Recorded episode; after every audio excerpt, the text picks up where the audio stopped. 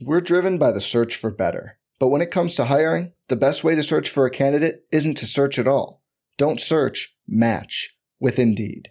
Indeed is your matching and hiring platform with over 350 million global monthly visitors, according to Indeed data, and a matching engine that helps you find quality candidates fast.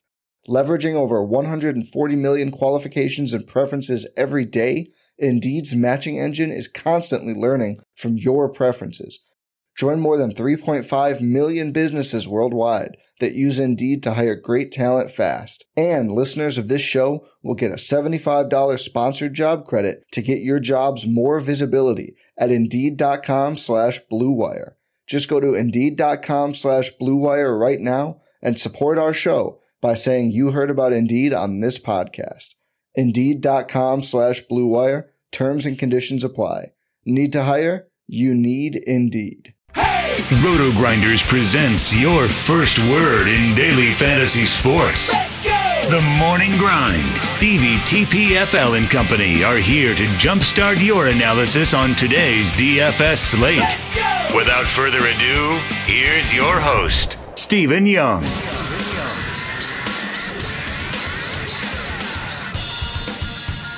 Hey everyone, welcome to the Roto Grinders Morning Grind podcast. I'm your host, Stevie TPFL. It's Wednesday, it is June 26th, it's 2019, and we have 15 baseball games to talk about here on today's slate. Six games on the early slate and nine games on the main slate. I'm joined by my buddy, Genie for 07. Grant, how are you doing, my friend? Uh, not too bad. Today didn't go great. Was really on the Padres, but had a whole bunch of Naylor and Franmil. So it happens. But you know what? On to the next day. It's still been a good week so far. Yeah, I don't think I had a Padres stack that didn't include those two. so, um, right there with you, um, like you said, ready to move on and um, you know break down these this early and main slate here. Uh, if you guys haven't checked out our sponsor, make sure you head on over there, check them out. It's fantasydraft.com. Sign up through the Roto Grinders links.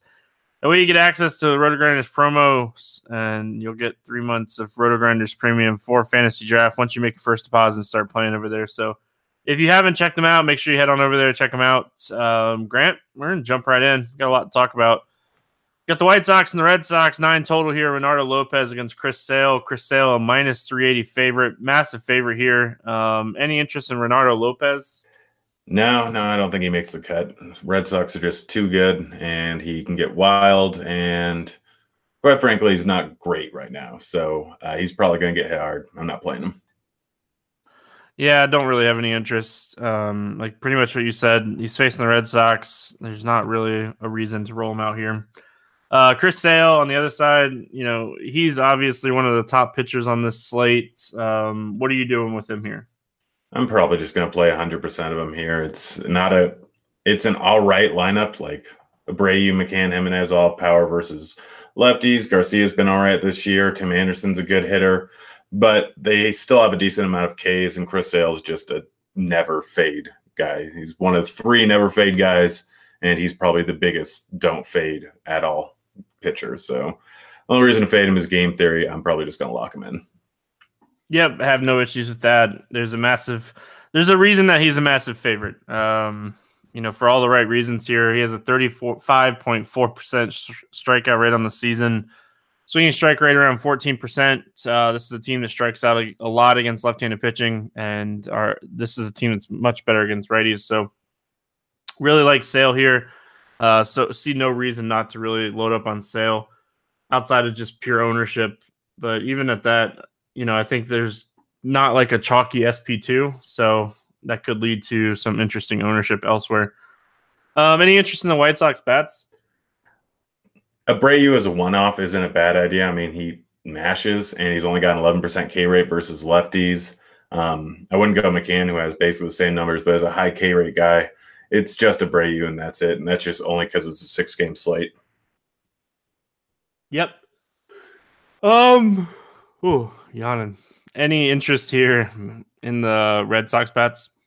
Yeah, Benintendi's one of the best plays on the slate. JD, Mookie, both fantastic plays. I mean, you can play anyone. You can play literally anyone in this entire lineup. Reynaldo Lopez gives up a ton of hard contact, ton of fly balls. It's a decent ballpark. They have a six implied total. There's they're they're one of the top stacks on the slate, and JD and Mookie are two guys that you should be looking to get into your lineups. Yeah, you know, you meant Benintendi is a little bit cheaper. Um, so I honestly I don't hate that call. Devers is expensive. You know, he's another guy. It's just going to be how many of these guys can you fit in there? Jackie Bradley Jr. under 4K. I don't hate that. But yeah, it, you know, obviously it's a really good spot. You know, you talked about the power numbers. Reynaldo Lopez, uh, ISO over 240 to both sides of the plate this season. So float up on the righties and the lefties here. Um, good spot. Toronto at New York facing the Yankees. 10 total. Trent Thornton against James Paxton. Paxton a 270 favorite here. Any interest in Thornton? No, no. Yankees are essentially they're probably better than a normal team in Coors. So I, I don't think I'll play a single pitcher against them unless it's a real ace in a decent ballpark. But Thornton's not an ace. Gives up a bunch of hard contact. Too many ways this can go wrong. Yeah, um, the days of playing pitchers against the Yankees are pretty much over. They're healthy. Um, they obviously are going to strike out some still, but there's just up, up, up and down this lineup. Like, where's your weakness? Like, there, there's no weakness. Like, they, they went out and they're like, oh, Kendrys Morales, you know, he is our weakness. Let's go get, you know, E5. So, um, yeah, I, I just I'm not playing Thornton here. He's not a terrible pitcher, but again, it's just you're not typically going to target the Yankees. Paxton, you know, back to back really solid games for Paxton after struggling a little bit. Um, you know, the walk rate is still up, and I think that's concerning. But you have a young team that's probably going to swing a little bit more than a, a, veteran team here. So I don't hate Paxton at 9K. I think he's really underpriced here. I mean, the walk rate still something to be a little bit concerned about, but not really. He only had one walk against the White Sox. He had three against Houston, who's a team that knows how to work the count, has a lot of dangerous hitters. So I'm kind of disregarding that as a high walk outing. He's been decent enough in the prior two starts there. They're letting him get up over 100 pitches, and he's got a 30% K rate going up against a team with a whole lot of strikeouts in it outside of Vlad and Sogard, who he's due for some huge negative regression. No way he can be this good versus lefties. I mean, it just doesn't really happen. So, uh, yeah, not terrible amount of power in this lineup. Paxton's really good. He can get beat up a little bit. The only problem is Sale's on the slate. If you can't afford Sale, Paxton would probably be my third choice up there at the top. Yep, I, I like the spot for Paxton. Um, I think there's routes to playing Paxton and Sale. Um, I don't know if I necessarily want to do that, but I, do think there's ways that you could do that. Um, maybe Paxton and another guy, but yeah, I think this is a spot you can certainly look at Paxton. Um, Toronto bats, anything? No, no, it's just not worth it. There are too many good bat spots on the slate. Um, yeah, I'm I'm kind of I'm kind of feeling the same. You know, it is a six game slate, and you know, obviously there's always upside in any team, but I don't think I'm gonna pull the trigger here, especially when you got a good bullpen behind Paxton as well. So, uh, as far as the Yankees bats go, Thornton has been doing a really good job this season of limiting power to righties, but his hard hit and his fly ball rate definitely suggests that he might have some negative regression coming to those ISO numbers. Um, I, I, think a lot of these guys are in play. It's hard to, you know, just say not to play Yankees here. It's just more of pricing and you know which which of these guys you can fit in. Yeah, yeah, that's pretty much it. Yeah, you're right about his right-handed stats or against righty stats being due for some pretty big negative regression here. He's given up a 226 ISO to lefties and only 108 to righties. Strikeout rates actually less to righties. Hard contact rate more to righties. Fly ball rate more to righties. Um, and the average hit distance is actually more to righties. There's nothing to suggest that he shouldn't be doing worse versus righties or at least similarly as bad. So like trying to go off of his 299 woba and 108 iso versus right-handed pitching is dumb treat him as a near splits neutral guy, um, and that's it. So you got you got LeMahieu who's crushing it, Judge Hicks, every batter except for Gardner. Let's just put that way. Every batter except for Gardner, and you can play Gardner if you want. You can do a wraparound stack. Best thing to do with the Yankees on this small of a slate is to go with the bottom of the order stack. So go like Torres, Didi, Encarnacion, Voit, and Sanchez. Leave off the top three, and that's your way to be a little bit contrarian. Yankees are going to be chalky. They're absolutely worth it. Um, no reason to fade them outside of price. They're actually underpriced. Like a, lot of the Yankees bats are underpriced. Like Voit's 44, Didi's 35, Hicks is 38, Judge is 42. Like Aaron Judge should probably be your first guy in in, in cash lineups today um, at 4200 um, just way too cheap for this early slate. Like you can make a five man yankee stack and you know still get plenty of pitching here. So obviously they're going to be popular. To be interesting to see if stanton plays or not. He, you know he had a knee contusion. Um, so we'll have to see if he's in there or not. But yeah this is a spot that i would definitely suggest um, loading up on these yankees bats. They're just way too cheap. Yep um, all right, moving on. We got Kansas City at Cleveland. Jakob Junis against Trevor Bauer, nine total. Bauer is a 225 favorite. Any interest here in Junis?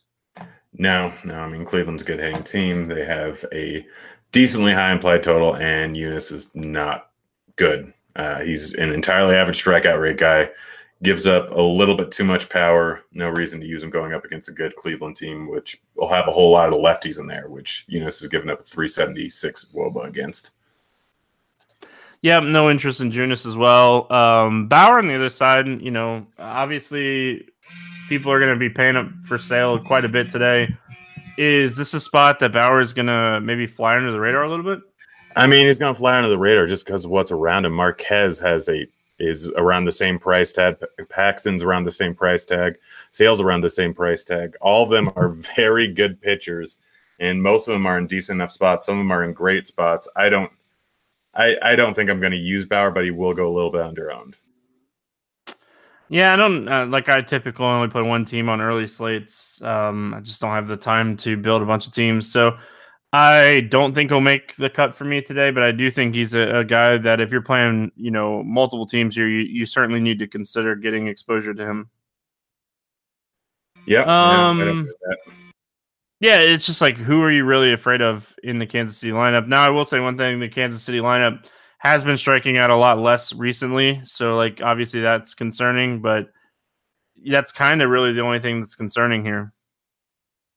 Yeah, I mean they're not that great of a lineup. I mean they do have Hunter Dozier back, but and Soler's got some power, but they're not still not that concerning. Like you worry about Bauer with walks, and that's about it. Um, what are we looking at here for the Kansas City bats? I'll stack him up just in case Bauer gets wild. He can still give up some power to both sides of the plate because the main thing with Bauer right now is he can't really locate the strike zone that well with half of his pitches, and he ch- tends to start giving up on certain pitches, and then at certain points when he's getting behind the behind in the count, he'll start throwing meatballs down the plate, and that can that can give some prop or that can make him pay with guys like Dozier, guys like Soler guys like Gordon who have some power versus righties. So I don't mind using Gordon, Dozier, Soler, or a full stack here just because of Bauer's control issues that we've seen occasionally. It's a small enough slate where you can go this contrarian and it can work out well, even though there are a lot of good bats on it. Um, yeah, Dozier and Soler would be the two guys if I played anybody here, and you know I don't feel great about it. Bauer is really good against righties. Uh, as far as the Cleveland bats go, Lindor, Santana, Kipnis, um, Bradley. Kipnis has been really, really good over the last month. Um, you know, after a slow start the season, has been really good. So um, certainly don't mind looking at some of these Cleveland lefties here.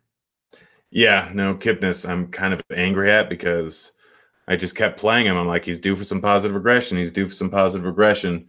And then Cano came back and became kind of the cash game guy instead of Kipnis. And so I missed out on one or two of his home run games, which is sad. Still, still had him for half of them, but uh, yeah, the lefties here are the guys to go with. Junis has a 376 WOBA, 209 ISO going up against lefties, and you have Lindor, Santana, Kipnis is doing well, Ramirez, who's due for some positive regression still. Like the underlying numbers don't support how bad he's doing, considering you don't see a guy with like an 80% medium hard contact rate and a 16% K rate have a 212 BABIP. It just doesn't really happen. He's due for some positive regression here. Um, so I like him. And then you can round out your stack with any of the guys. Junis is just not a very good pitcher, and the KC bullpen's not good. But the two main guys I'm going with are probably Kipnis and Ramirez. Um, moving on, San Diego at Baltimore. Matthew Strahm against Dylan Bundy, 10 total. Um, any interest here in Strahm at a minus 130 against Baltimore? I don't hate it, but that's just because of what's on this slate. You don't really have a whole lot of guys to pay down for. Uh, there's one guy that is slightly above him that I think I'm just going to forego going with Strahm and just go all in on him, which is not a great idea. It's probably going to be chalky. Uh, so if you want to pivot in tournaments, Strahm isn't the worst idea in the world. There's tons of Ks all the way up and down this lineup. And like literally the only guy that strikes out at a sub 19% clip is Alberto. There's going to be strikeouts all the way everywhere. And Strahm is a bit of an extreme reverse split so far this year, which I think has something to do with his arm angle. So he can get righties at a decent clip here. I I don't like him as much as Samardzija, which we'll get to in a second, but I do think he's a good tournament pivot off Samardzija just because I'm guessing he's going to have the most ownership of any guy on the slate. Yeah, um, I don't hate it. I don't know if I necessarily like it, but you know, like you said, there are some strikeouts here. He's cheap enough that you know you can roll the dice. Um, any interest in Dylan Bundy on the other side here? His price makes me worried. 8.1K when I can get Paxton for nine, but I'm guessing no one's really going to go with him because Paxton is slightly more expensive. Um, Bundy, this is literally the perfect boom bust matchup here. Like it's literally drawn up where Bundy could end up with 14 strikeouts or he could end up with four home runs in the first inning. This San Diego team has a bunch of power and it's all righty power. And Bundy incorporated that changeup, so he's not really giving up too many bombs from the left side of the plate. It's being played in Baltimore. Like he, there's a 26.7% average K rate to righties in this lineup here, and Bundy has a 31% K rate versus righties. The upside is absolutely massive here for Bundy, but so's the downside. Use him a bit in tournaments, but don't go too heavy. Yeah, I like his tournament upside for sure. Um, I hope the price kind of keeps people off. Like that, that's you know something that happens from time to time, and can see people stay away from here just because his price being so high. Um, I, I, like his tournament upside, thirty-one point one percent K rate to righties, and this lineup is very right-handed heavy. So um, a lot of strikeout upside here. As far as the Padres bats go, like you know, I think you could play, you know, pretty much everybody you played yesterday. Tatis, um, Machado, Renfroe, Reyes. Um, like I, I, don't hate the Padres here. There's they have one of the highest implied totals on the slate. Yeah, yeah, no, I'd, I'd target the power righties. So Tatis, Machado, Renfroe, Reyes, Myers if he's in the lineup. But I don't mind going with guys like Naylor, who is still he's an actual decent hitter looking at his minor league numbers. It just hasn't entirely transitioned to the majors. He's cheap enough at 3,500. Even though Bundy has been good versus lefties, his price tag is low enough for rounding out a stack with him isn't a bad idea, considering he's probably going to get a few innings against this terrible Baltimore bullpen. But yeah, I mean the guys guys that I would immediately target are also the highest price guys. It's kind of the same situation we had yesterday where you can pivot off Yankee bats and go to much less owned San Diego bats. Yep, don't hate that. Um, with the Yankees being so cheap, cheap they're just going to be very, very popular on the slate. Um, as far as the Baltimore bats go, you know, Alberto is always a guy that's interesting. Mancini, Severino, Nunez. Um, I don't typically stack them, but I don't mind, you know, potentially playing them as, you know, one or two offs, um, one or two mans um, here in this spot. Yeah, and I mean, Strahm has given up a whole lot of power so far this season, um, and a lot of that's from being in, or a lot of that is being in Petco. So he should be due for some bombs here going into Baltimore. It's much better here's ballpark. I target Mancini, Severino, Nunez, uh, anyone with power, and then yeah, you can go Alberto if you really want to, but I'm more targeting power bats in this matchup here, and those three have some power going up against a guy with a extreme fly ball rate and extreme hard contact rate.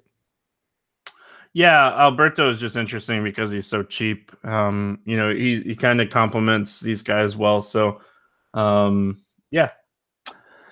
Moving on here. Um, we got the Dodgers at Arizona. Tony Gonsolin against Taylor Clarke. Uh, 10 total here. Gonsolin a 144 favorite. Uh, roof going to be closed for this one, which is always interesting. Any interest in Tony Gonsolin making his debut? Um, electric fastball with a splitter, decent curve, um, top five prospect in the Dodgers organization. I mean, you can. He's not going to go more than five innings in all likelihood. In AAA, he was being held at about 75 pitches. Um, but it's just how trash this slate is when it comes to getting low price guys and how good some of the high price bats are. You can hope to get five innings out of him and him cruise through this lineup. Samardzija is above and beyond way better for like just raw points and points per dollar, but you just don't have too much here that you can really go with. I prefer Strahm, I prefer Samardzija, but if you really want to and you're fine with just getting four innings and 16 points on the slate, then that's fine. But he like this isn't an easy matchup. He's a good pitcher, but you don't know how late he's going to go into the game.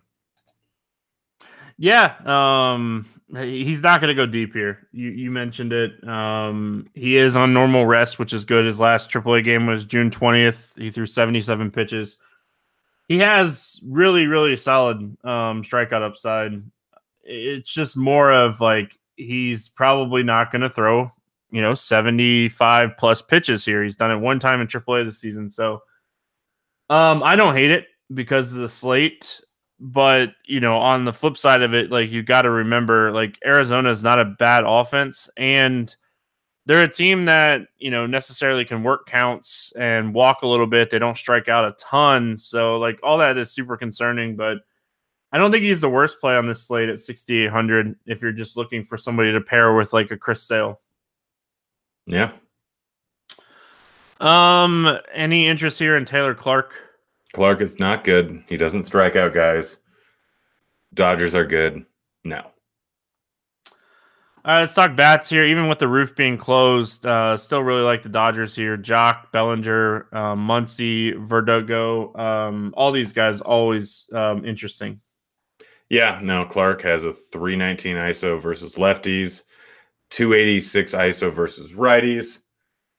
And these guys can hit well. If Garlick's in the lineup tomorrow, I don't think he will be, but if he is, he's only 2,500 there. Don't mind that. Jock Jams, Verdugo, Bellinger, Muncy are the top three, four guys to go with. But you can really throw anyone in there in this lineup. Um, most of them aren't too atrociously priced. I don't mind going with the righties. Clarke still hasn't been good against them. Um, granted, he strikes him out at a higher clip, but he still hasn't been great.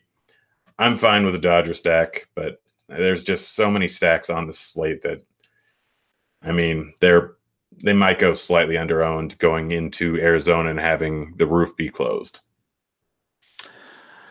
Um, Arizona, I think you know. Obviously, you could potentially get some bullpen here. Um, do you have any interest in the Arizona bats? Nah, I think I'm just gonna fade them. Too many good bats on the slate. This guy's good, and air or the Dodgers bullpen is good.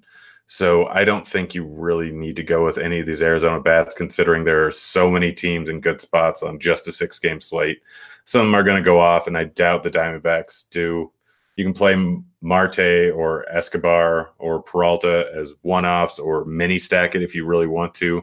But their prices are right up there outside of Peralta, who's a little bit too cheap, but their prices are right up there with all the other good offenses on the slate. So I, I'm probably just going to fade the Diamondbacks That's kind of where I'm at as well. Last game on this early slate, we got Colorado at San Francisco, German Marquez against Jeff Samardzija.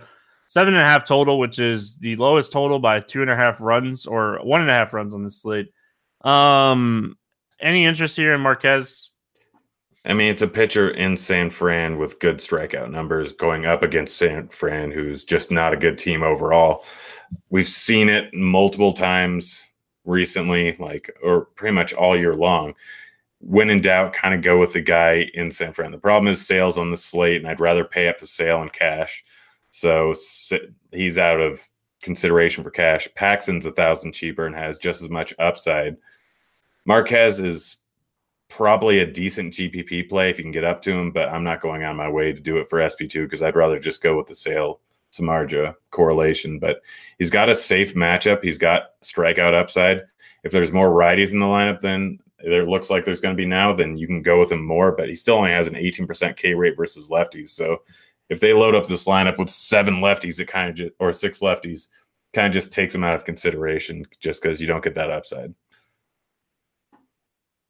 Yeah, it'd be interesting to see what the lineup looks like, but he's certainly in play here. Game in San Francisco, live arm. Um, I have interest.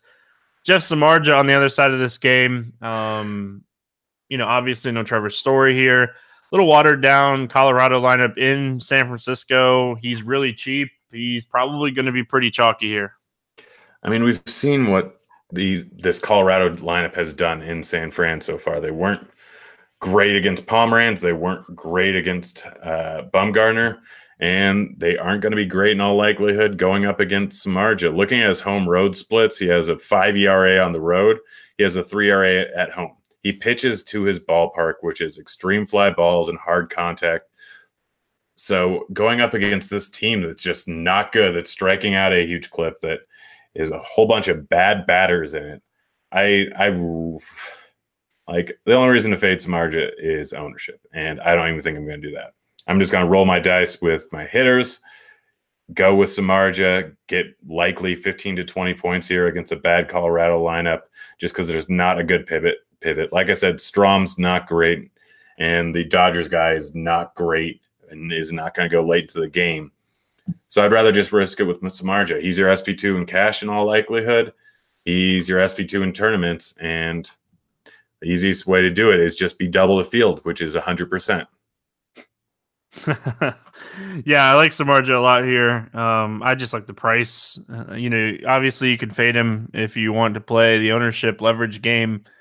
Um, I don't know if I'll fade him either. You know, with my one lineup, you know, obviously you could get rocked here, but I just I, I have a hard time seeing him go under ten you know, and if he does, if he does, if he does go under ten, obviously he's going to crush you. But I don't like anybody below him. Um, you know, the Dodgers pitcher is the only other guy that I have interest in in this range, and like you said, he's just not going to go deep into the game. So it's really tough to trust that. So for me, um, I definitely have interest here in the Shark.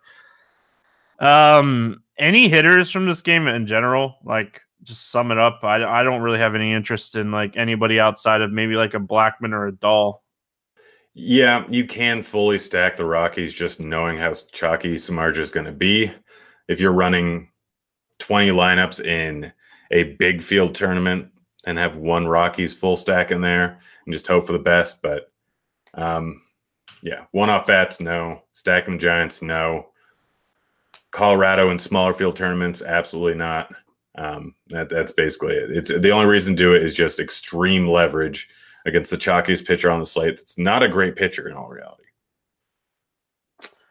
Um, moving on to the main slate here, we get started with the Mets and the Phillies. Jason Vargas, Nick Pivetta, ten and a half total. Um, any interest here in Vargas? No, I know Vargas will magically have a good game every once in a while. Um, but I think there's other guys I'd rather take a shot on. Vargas is just not a good pitcher, and Philly is a good hitting team. Yeah, this is one of my favorite stacks on the slate is Philly. So um, definitely don't have any interest in Vargas. Um, Pivetta on the other side here. It's been a rough season for Pivetta. Um, he's given up a lot of power to both sides of the plate. Really hasn't shown a ton of strikeout upside. I think I stay away from Pivetta here. Yeah, I mean, and Pivetta's yeah got some pretty extreme splits historically. Granted, he's been worse to righties this year than he has in the past, but he hasn't been great. And there's some decent lefties in this lineup. Smith has actually been hitting really well this season versus righties. Um, I don't think I go with Pivetta here. Let's talk bats. Um, Alonso Cano, Conforto, Smith, kind of the guys that I'm looking at to attack, uh, you know, against Pivetta. I like lefties a little bit more, but Alonso is just in a league of his own right now. Yeah, no, just play Alonso on every single slate, and there's probably a 50% chance that you'll get a home run on any given one. Um, this guy's just good, and Cano perpetually too cheap, and it's absolutely infuriating because I'm forced to play him every single day. But he's 3K, and so you're kind of forced into it.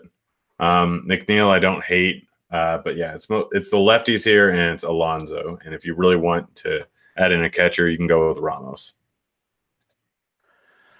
Um, let's see here. The Philly side, like I said, they're one of my favorite stacks. You know, you look at Vargas this season; he's been decent. He's not been terrible. Um, but you look up and down this lineup. You know, Kingery, Segura, Hoskins, Realmuto, even Harper. All these guys have been really, really good against left-handed pitching. Yeah, and I mean something to notice with Vargas is just the way he pitches. Doesn't seem to get beat up too often, but he has pretty extreme home road splits, and this is going into a decent ballpark. 4.6 ERA on the road, 2.79 at home, and that's mostly because of that ballpark there. So I don't mind it. I don't think I'm going to go too much. It's mostly Hoskins for me, Kingery, Realmuto just for the catcher position. Um, but Vargas just doesn't get beat up that much, so I'd rather rather pick him off with home run bats, which even then he still is only given up seven total on the season. So I get that you like it. I get why. It's just I've learned my lesson with Vargas in the past, and it's strictly because he doesn't get beat up. Maybe it won't continue. The numbers don't really say it should continue, but he hasn't given up more than three earned runs in a single game all season long, which is ridiculous. Um, and I'm just not going to bother. Time to break that streak. Here we go.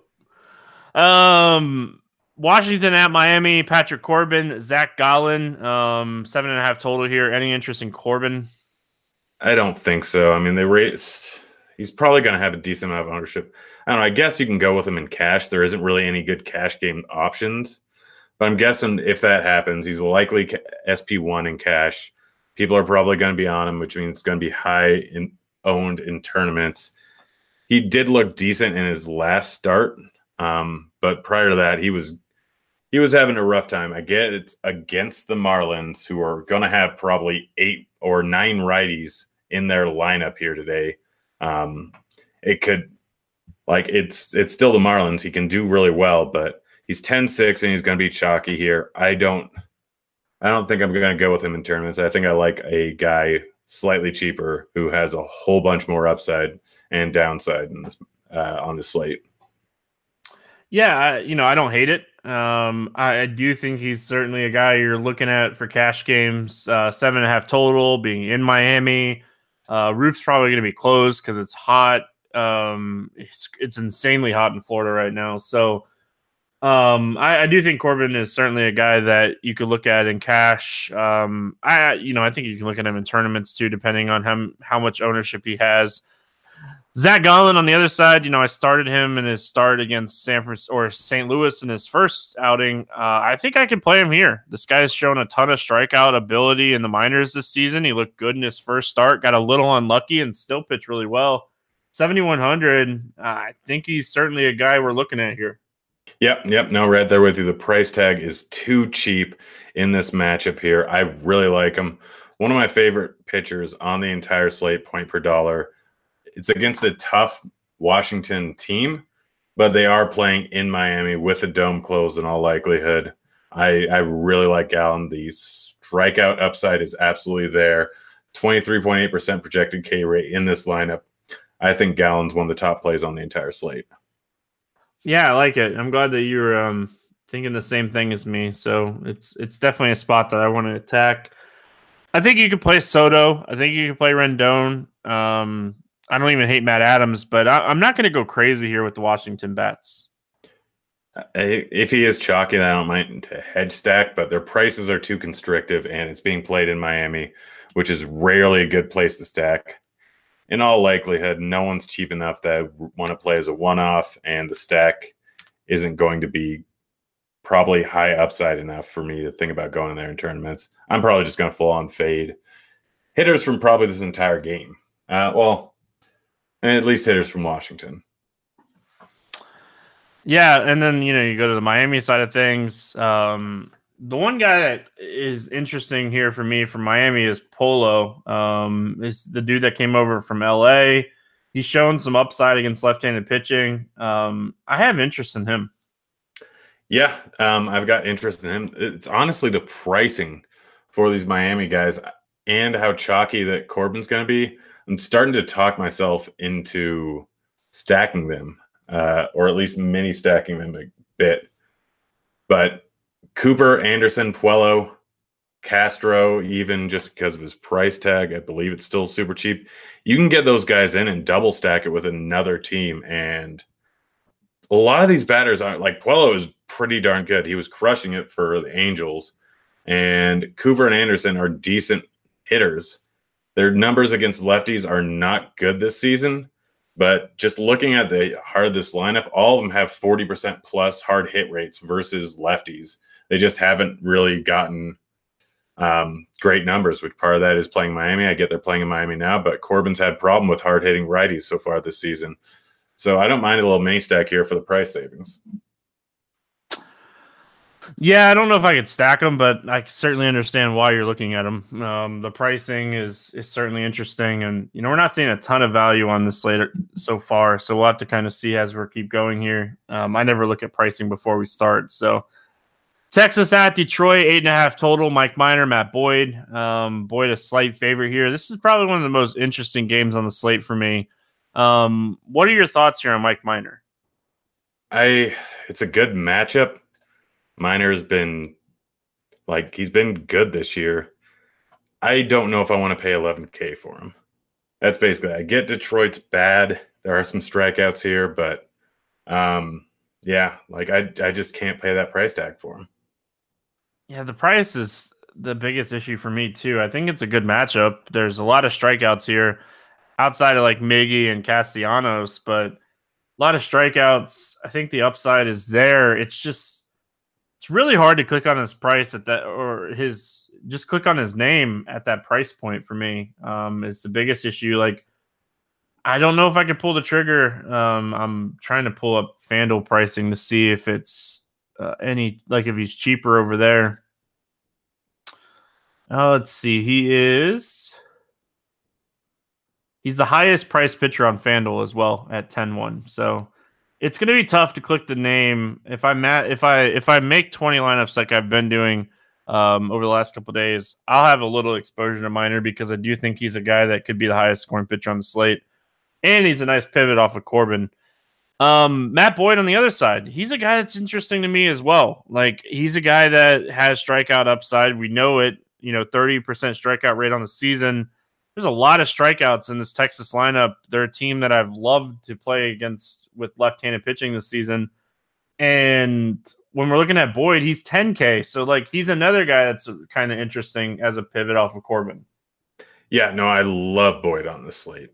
Um, he's just been he's been great versus lefties this year. Has an elite K rate. And yeah, this Texas team, there's so many strikeouts all the way up and down it versus lefties. And I get that there is like some potential problems here, but I mean, Boyd doesn't really give up any like home runs to lefties. He's a huge ground ball guy, and he gives up. He has a thirty percent soft contact rate versus lefties this year. And small sample size. I get that, but he's a very good pitcher. People often don't play him. Um, I think he's my favorite tournament play on the entire slate just because of the massive amount of upside he has here. I might play Boyd in cash on FanDuel today. Like he's not like super cheap by any means at 9400 or anything like that, but he's just in a really really good spot. Like he's consistent. I know he hasn't had the best outings his last couple times out, but he's super consistent.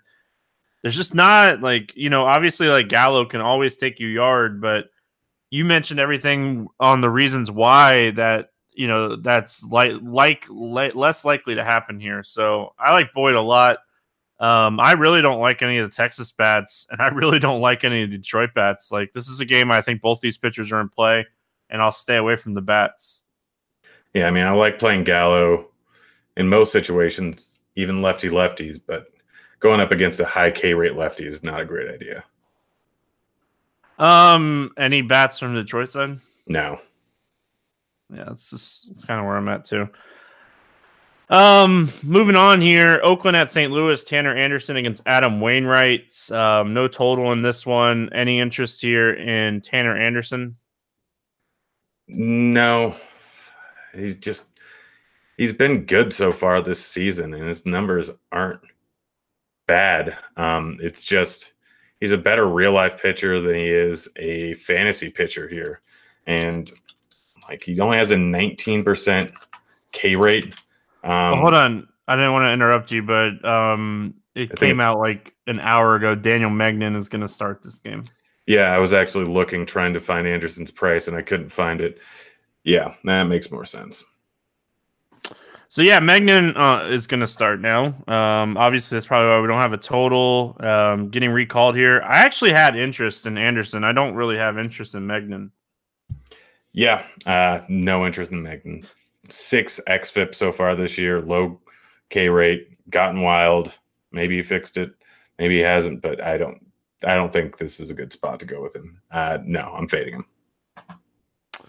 Oh man, I really wanted to. I had interest in Anderson. I really did. Um, on the other side of this game, Adam Wainwright facing a pretty right-handed heavy offense. Um, you know, obviously an offense that can get to him. I don't think he's the worst play at 7K. I like Gallen more than I like Wainwright.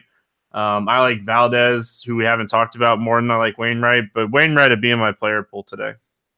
Yeah, no, that's that's basically it. Like Gallen, Valdez, and Wainwright are all within two hundred dollars of each other, and Wainwright just happens to be my third pick of the three. Like I'll still mix and match them because they all have upside, they all have potential downside. Um, Oakland's a good hitting team, but there are strikeouts there, and Wainwright's just been so much better better versus righties, and he's probably only facing two lefties in this lineup. They're losing their DH. I have some interest in Wainwright, but it, he's third out of the list of those three guys. Yep. Um, let's see here. Bats. Anything on the Oakland side? Um, Olson. That's pretty much it. Um, I mean, you can stack them up. It looks like Wainwright's going to be the chalk, but as of right now, we don't. I don't know if we have an implied total for him, and I don't see that many people going on Wainwright when Valdez and Gallen are both around the same price tag. Um, so it's it's mostly just Olson. You can take a shot on Davis or Chapman here, but uh, like Davis is mostly just a price play at 3,900. I think he's going to be decently owned, and it's not really a great spot for him going up against Wainwright. Yeah, Olson. I have a little interest in Olson. I could see making a three man with Chapman, Olson, Davis, but outside of that, really don't have a lot of interest in the Oakland Bats here. Um, as far as the St. Louis Bats go, I have more interest in the St. Louis Bats, knowing that it's going to be Mengden instead of um, Anderson. Anderson's actually been really good against righties, so I'm surprised they're going with Mengden here. But I have interest in DeJong, Goldschmidt, Ozuna, Carpenter. I think you could play those guys. Um, this is not a bad spot for them by any means. Yeah, and I mean they're all decently priced. Mengden's just not great, and they're like they're in a better ballpark than Oakland. I'd, I'd probably mostly go with Carp Goldschmidt and DeJong just because their prices at right around 4K for all of them. Yep, they're just nice little values. That's all. Um, Atlanta at Chicago, Dallas Keuchel, Yu Darvish, um, neutral win here, so not to worry about a win game like we've been worrying about all week. Um, any interest here in Keuchel? No, I don't. Like he might pitch late enough into the game, and Chicago's a decent strikeout lineup, but uh, like he's he's 8K, and I'd rather go with uh, Valdez, Wainwright, Gallen than him. So I'm just to cross him off. Yeah, I, he was a fade for me in his first start against Washington. He struggled mightily in that start. Gets a little bit better matchup here against the Cubs. They do have a lot of strikeouts towards the bottom of the order, but they do have a lot of power against left-handed pitching as well. So I'm going to take another wait and see approach on Keuchel. Um, I was not impressed by the first one. He did throw 99 pitches. He threw over 100 pitches in his rehab start. So I think he's going to be a guy that will be deeper into games for Atlanta because they have a lot of young guys, and you know, obviously they have Keuchel for a year at this point. But I don't think this is the spot I'm going to pull the trigger. Um, Yu Darvish on the other side. Any interest here in Darvish? Yeah, I mean, I always have interest in Yu Darvish in tournaments. 26% K rate, 12% swinging strike rate. He hasn't walked many guys in his last three starts, um, only an average of one per start here. Going up against Atlanta, it's a tough matchup, but you're not going to find that much upside uh, with a guy around this price tag. I mean, problem is Gallen, Wainwright, Valdez are all in the same price range. I think the smart move in tournaments is just to go with two of these guys in a lot of your lineups, maybe pay up for Boyd but staying in the 7K range is probably the way to go. And Darvish has just as much upside as the other guys. Yeah, I don't mind Darvish in tournaments here. Um, you know, where where this team's going to beat you is pretty much right-handed power. Um, and he's been he's been decent against righties. It's just you always worry about the walks. Like the walks are the biggest thing with him. And the Atlanta Braves are a team that certainly concern me when it comes to that because they are patient. They will take pitches. They will walk. So I think that's the biggest concern. And, you know, if you look back to his first start against Atlanta, he walked four guys, only had two strikeouts, really struggled in that game. And, like, that's the biggest concern for me with Darvish. Again, I like Gallen more. Um, it's just going to be like, you know, I'm going to be comparing a lot of guys to that guy. And so, not to, not to play Darvish a lot today, if any. Uh, as far as the Atlanta bats, I think Freddie Freeman's like one of the best tournament plays on the slate. Uh, I love this spot for him. Yeah, yeah. I mean, honestly, Darvish can get wild, and while he's a good fantasy pitcher, he doesn't have great numbers, and he doesn't have good numbers versus lefties so far this season. So Freeman's the main guy that I would go with here. Um, I don't think I'm going to be overly targeting Atlanta bats outside of Freeman. Like you can go Acuna, you can go Riley, you can go Donaldson, you can go Albies just because Albies is generally too low on because he bats in the eight hole, but he is on the away team, so he may get that extra at bat. Um, but I, I, think Freeman's the only guy that I'd be really targeting in this matchup here, just because Freeman's so good and Darvish has struggled versus lefties. Yeah, Freeman's the guy for me. Um, Markakis, I don't hate him because I have to mention him if I don't hit home run. Um, as far as the Cubs go, like you know, Keuchel really struggled with strikeouts in that first outing, and we know like he's a massive ground ball guy, but we know Baez and Bryant can get the ball up in the air, even Contreras. Do we look at some of these guys that have those massive fly ball rates? Yeah, yeah. I mean, even Schwarber going up against lefties, he may strike out a huge clip, but that's not really a worry with um, Keuchel. So this 46%, 46.7% fly ball rate uh, is just I mean, it, it, if he's not striking out his 30% clip, he can hit the ball the yard pretty easily here. I don't mind a Chicago stack. I like Baez. I like Bryant. I don't mind Schwarber. Just in case he is back to semi what he was before, I don't know if he's a guy we should overly target against, but I don't mind throwing a stack in there. And Bryant's numbers and Baez's numbers are just fantastic versus lefties, anyways. And Baez's 30% K rate versus lefties isn't a huge thing to worry about. So yeah, um, target those two guys, and even Contreras and a full stack isn't the worst idea in the world. But I wouldn't, I wouldn't go overboard.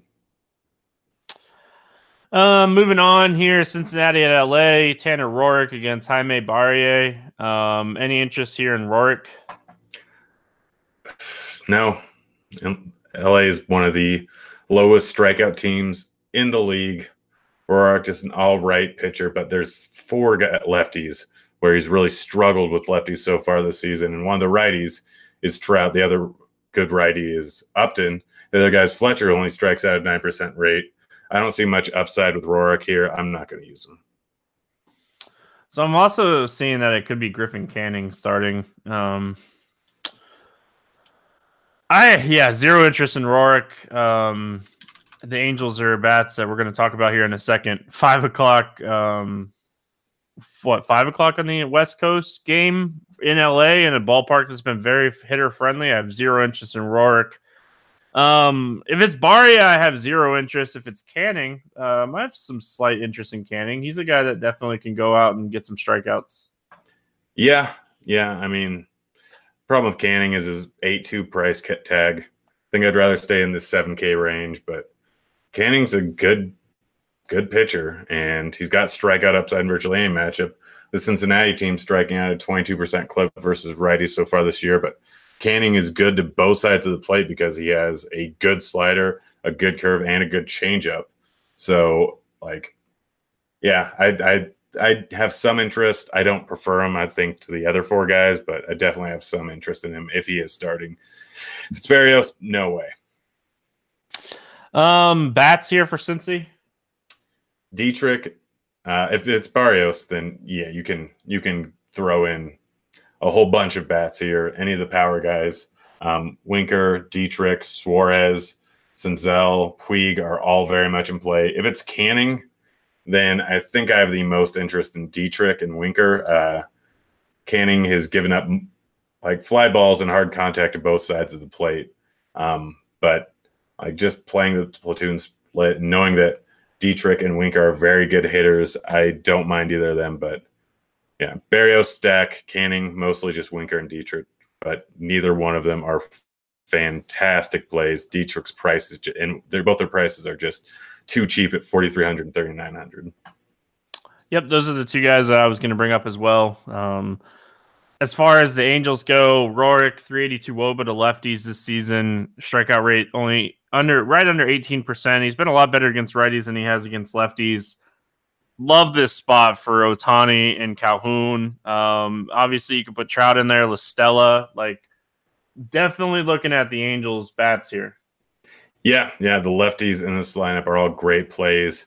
Um, even Upton is only 4K. I know Roark's been good, but 4K is a little bit too tr- cheap for him. There's four outfielders that you can actually play here, so it's a little bit tougher to stack him up. Or if he's in the lineup, he's only 3,600. Roark again is not great versus lefties. I don't mind the stack. Ohtani is the probably the top guy from this from this team, but La Stella, like all the other all these guys seem to be a little bit underpriced considering the matchup. So like I don't mind picking choosing one off bats either with some power with these lefties. Yep. Um moving on. Pittsburgh at Houston.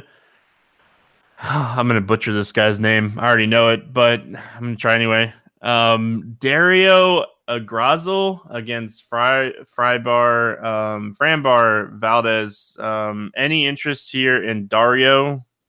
Good call, just calling him by Dario there at the beginning. Um, looking at his, I mean, we only have one start from him. Looking at his minor league numbers, he looks like just an average pitcher. Um, not a huge strikeout guy. I have zero in. Oh, I mean, his price tag is super cheap at 5,300. But Houston's a tough matchup. They got Springer back. They got Bregman, Altuve. Now they have Alvarez added to the lineup here. They're already not a high K rate lineup. No, I don't think I'm going to play Dario, even though that price tag is tempting. Yeah, uh, he just hasn't shown enough strikeout ability in the minors to face a Houston team that doesn't strike out with a ton of power. So I'm going to pass on him. Um, Valdez on the other side of this game, I have slight interest in him, Grant. Like we, we've used a lot of left-handed pitching guys against this team this season. A massive ground ball guy. He's shown a little bit of strikeout upside. Um, I have I have slight interest here. Just the price is very intriguing. Yeah, he was playing real well um, prior to that Yankee start. The problem is I don't know how late in the game he's going to go, but 6900 is still cheap enough where I really like him and yeah, Pittsburgh has not been great versus lefties, and Valdez, we worry about the walk rate. Pittsburgh has the projected lineup has walked at 3.8% clip versus lefties so far this year. Average in K rate, like slightly above average in ISO. But this isn't a bad pitcher's ballpark. Valdez is cheap. He's shown upside recently. He's struck out guys at a pretty high clip in the last few games. I have a lot of interest in him. It's because of the price and because of the matchup, I I think that he's one of the better plays on the slate. Yeah, he's certainly going to be a guy I'm using a bunch in tournaments today. Just look at the hit distance for this guy, um, and he's just he's put together a really solid season. And like a lot of these numbers are a little inflated too um, because of the Yankees start, and that was in Yankee Stadium. This is obviously a much different matchup. So, uh, as far as the Pittsburgh bats, you know, you can always play Josh Bell you know, I'm never going to talk you off of Josh Bell. There's a ton of good first basemen today. I'm probably not going to end up on him. Um, do you have any interest here in any of these Pittsburgh bats? Valdez is an extreme ground ball guy. Does not like does not give up fantasy points. Bell, yeah, I'm not going to talk you off of, but I'm fading everyone. from Pittsburgh. Yep, uh, just I love the Houston bats. Like they're they're a team that I'm definitely going to roll out some stacks. Um, this guy was really solid in his first start. Don't get me wrong. Um, he didn't like go out and like light the world on fire against Miami, but like it's just he struggled a little bit in that Miami game. The fact that he's to get the matchup here against Houston with the top five of this lineup, just all all guys that I want to play. Um, you know, Altuve is still underpriced. Bregman has a ton of upside. Alvarez hits home runs at a at a massive clip. Like Springer is under 5K. I think you can look at a lot of these Houston bats. Um, not the greatest ballpark in the world, not the best bullpen matchup in the world, but I, I think you can look at Houston here. I mean, I remember back when they were at full health last and they were putting up eight, nine, ten runs a night. I mean, let's be honest, half the the top half of this lineup isn't I don't think it's worse than the Yankees top half of the lineup in all reality. I mean, Bregman, Altuve, Springer, Alvarez are all all stars. They're priced too cheap on this slate. Alvarez is the only guy priced correctly at 5.2K. and He's the most expensive guy, which finally they realize it. Um, but all these guys are fantastic. I love the Houston stack. I don't care about the ballpark. They are good and they are going up against a rookie pitcher with not a whole lot of strikeouts. This could be a real blow up spot for the Houston offense. Yep. Um, nothing else to really add. Seattle at Milwaukee, Wade LeBlanc after a starter, and Houser. Um, any interest here in LeBlanc? Against Milwaukee, no. Um, it's in Milwaukee, which automatically gives it a downgrade. Yes, he is cheap, but I'm not gonna I'm not gonna bother trying to get a pitcher at a thousand less just to save a thousand bucks, considering I go with Gallen, Wainwright, Valdez. So, yeah, no no interest in LeBlanc for me. Yeah, especially after like dominating Baltimore in his last start you guys can have that. Um, I'm going to go right back to the well of taking bats against him. We'll talk about that in a second. Um, Houser, you know, we know he's not going to go deep here. I think this is a situation we probably just stay away from. Yeah, yeah, he's probably not going more than four innings of his bullpen game. I get Seattle's bad. Houser's good, but it's not worth it. Um, any Seattle bats? Vogelbach is always in play. But Did you see the home run he hit on Tuesday? Oh my gosh! I love that guy. I, yeah, I I played my one. Ah, gosh, I had a Seattle stack that I had a chance to um, take down a GPP, and then Omar comes up with the bases loaded and just lines out. So that wasn't great. But yeah, Seattle's still not a great lineup. Milwaukee has a great bullpen. There's a bullpen game. Houser's a good bullpen arm unless they come in with something like Freddy that Houser's going to be the opener and then uh, Peralta is going to come in afterwards, then Peralta can get beat up. That's pretty much the only situation where I'd really think about using Seattle bats outside of Vogelbach. I would definitely think about using Peralta if that's going to happen. Seattle. Um, the Milwaukee side of things here, you know, I think you can look at the righties. I don't mind Yelich. Um, and but yeah, I think this is a good spot for like Grandal, Braun, Jesus Aguilar, um, Yelich Moustakas, all these guys, really. Yeah, I mean, LeBlanc does have a 30% K rate versus lefties this year. That's not good. He's not a K. He's not a strikeout pitcher. Look at his last year's numbers. There's no reason to suggest he should be anywhere close to this.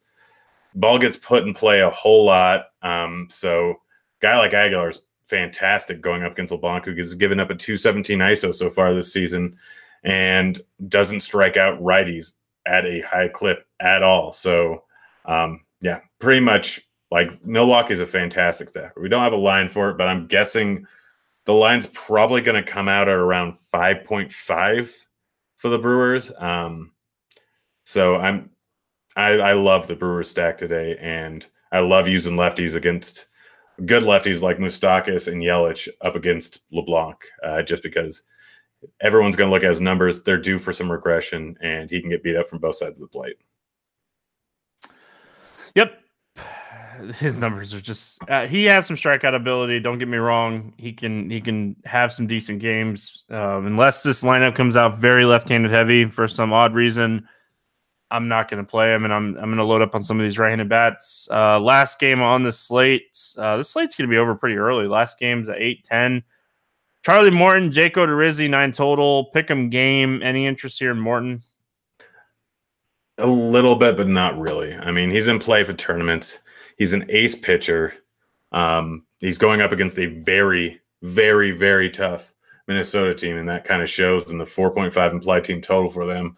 Um, but Morton still strikes out guys at massive clip from both sides of the plate. He's got upside. It's not a safe one, strictly there for GPPs, but he's a 30% K rate guy who doesn't walk too many guys and gets a lot of ground balls, has a filthy curve, and there are some strikeouts in this Minnesota lineup. So I have some interest in um, Morton. Just I'm in love with Boyd today, so I don't know if I'll end up playing more than one or two shares of Morton. Yeah, Morton, one of my least favorite guys on this one. Um, the Minnesota team is just so good. You know, we have to put him in that category of do you really want to take pitchers against this team? And for me, on a nine game slate with other options up at the top, I don't think I'll pull the trigger. Um, Jake Odorizzi on the other side, like, gotta have a little interest here, right? Like 9,500 for his type of upside, like, slight interested here, but even him, like, I, I don't love it, but you know, you have to remember this guy just put up 33 against this team in the beginning of the month. Yeah, he's in play. I'll probably mix him in a little bit with Morton and Boyd, but Boyd is just mm, just way more. Um, I'm going to be on way more, and like he still has great numbers, even though he got blown up a little bit against Kansas City last week. He is a good pitcher. He does have upside. I don't mind for tournaments. I prefer him to both Corbin and Minor in tournaments. Boyd's my favorite guy up there, so that's why I'll have less shares at Odorizzi. But yeah, he's going up against a fairly high K rate Tampa Bay lineup, but it's just I like Boyd. It's that simple. Yep. Um, any bats from Tampa? So, yes, I really like Tampa. Tampa's one of the sneakiest stacks on the slate. Odorizzi's been good this season. He's giving a 46% fly ball rate and a 42% hard contact rate to essentially both sides of the plate here. And yet he has less than a 100 ISO on the season. That doesn't make sense. Looking at his last year's numbers, he was much worse versus lefties than righties. Look at go if if you guys got time, go to Plate IQ right now and go look at his numbers so far this year. His wOBA is just all green with all his pitches, but his CX wOBA is pretty much all red outside of his splitter. Um, I really really like this Tampa Bay stack, and I really like the lefties here. Um, it's a ballpark. It's a ballpark upgrade for him going from Tampa Bay to here. Their prices aren't terribly restrictive. You got Choi at thirty seven hundred. You got Zunino or d'Arnaud as catchers with power that are not expensive. Meadows crushes, Lowe crushes. Kiermaier is not a guy, bad guy to round out your stack if you need someone cheap. I believe he's way too cheap, if I remember correctly. I don't know. He's he's priced about right, but Adames is a very good hitter that's starting to. I think he hit a bomb today, but he's hitting better this season, and he's still fairly cheap at just thirty two hundred. Tampa Bay might be my favorite. I'm talking myself more and more onto this. Tampa Bay might be my favorite stack on the slate. Fair enough. Um, I don't know if I'll be able to pull the trigger. But if I make 20 teams, I'll probably have at least one um, Tampa stack. So I, I like it. I, I I hear you. I hear you. Um, any interest in the Minnesota bats? I mean, they're always in play. They haven't been great recently for like the last week. They haven't really blown up more than one or exploded for a bunch of runs more than once. I Morton's just very good, and he's an extreme ground ball guy. I don't think I'm going here with Minnesota. In big field tournaments, go ahead, but I don't think I'm going here. Yeah, large field tournaments, um, you know, top heavy tournaments. Minnesota is another team that, like, on a nine game slate, I might have um, one Minnesota stack too, um, just because, just because they have a ton of upside. Uh, let's play the morning grind game and then we'll get out of here. Um, Grant, give me a guy under 8K to get six or more strikeouts. I'll let you have Gallen. I'll take Valdez. Uh, I was going to take one of those two guys, so I will take Gallen. Um, over 8K to bust today. Who's who's your bust to score under 15? Uh, Corbin. Even against Miami. I like it. Um, I'm gonna say. Oh man, give me Keuchel. He's an easy call. Wuss out. Over 4K to hit a home run. Who do you got? I'm sticking with Tampa Bay. I'm going Meadows. There's so many options today. Um, give me Ohtani. Uh, under 4K to get two hits. Who's your cheap guy? Puello. I'm gonna go back to the well and say Calhoun. I like it. I wanted Dominic Smith, but he's a little over 4K, so I can't take him. Give me a stack to score six or more runs. Tampa Bay. I almost wrote it down with even without even asking. Um, I'm gonna go all the way back to the first game we talked about. I really like Philly. Um, any final thoughts before we get out of here? No, I got nothing. I'm kind of hoping I accidentally sleep through the morning slate, to be honest, because I don't want to go with the uber chalk pitchers. I already entered some contests, so I can't do that. But on that note, we're gonna get out of here. Hope everyone has an awesome Wednesday, and uh, we'll be back tomorrow talking some more baseball. Early slate, early slate on Thursday. So look for that podcast early in the morning. Uh, that's gonna wrap it up. Good luck in your contest, and we'll see you then. See you, kids.